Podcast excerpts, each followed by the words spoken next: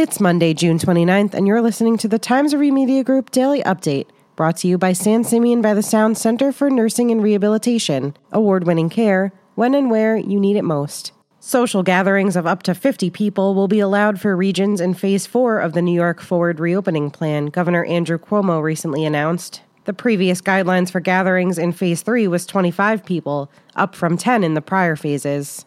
Long Island is in the first week of Phase 3 and would appear on track to start the next phase July 8th. The governor also announced religious gatherings will be allowed at up to 33% of the indoor site's capacity. Suffolk County reported an additional 53 positive cases Sunday, maintaining a positive test rate of around 1%. The number of patients in Suffolk hospitals declined to 72, the lowest figure since the first influx of patients in March.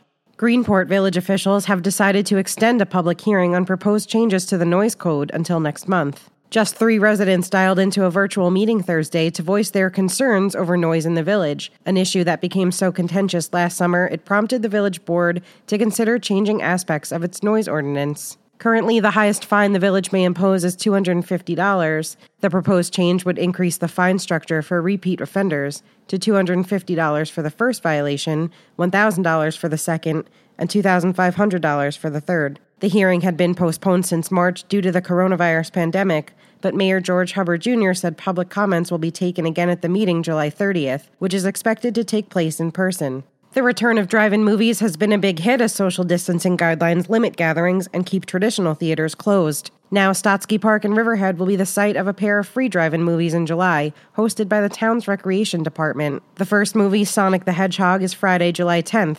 The second movie, Frozen 2, is Friday, July 24th. Both movies start at 8:30 p.m. The events are free but require advanced registration with tickets available starting July 6th. For more information, visit riverheadrecreation.net.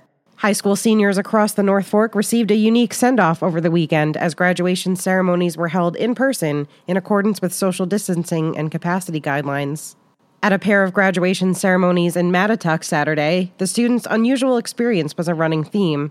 Southold also held an outdoor ceremony Saturday. Escorted by police, fire trucks, and ambulances, Greenport High School's class of 2020 began their ceremony Sunday morning with a parade through the village and the first of three in person graduation ceremonies will be held in Riverhead this morning. We'll have full coverage of Riverhead's graduation ceremony this afternoon, and congratulations to all the graduates. Expect partly sunny skies today with a high near 84 degrees, according to the National Weather Service. There's a 30% chance for showers and thunderstorms after 3 p.m., and the low tonight will be around 67. I'm Tara Smith, and that's our update for Monday. Check back for more news throughout the day.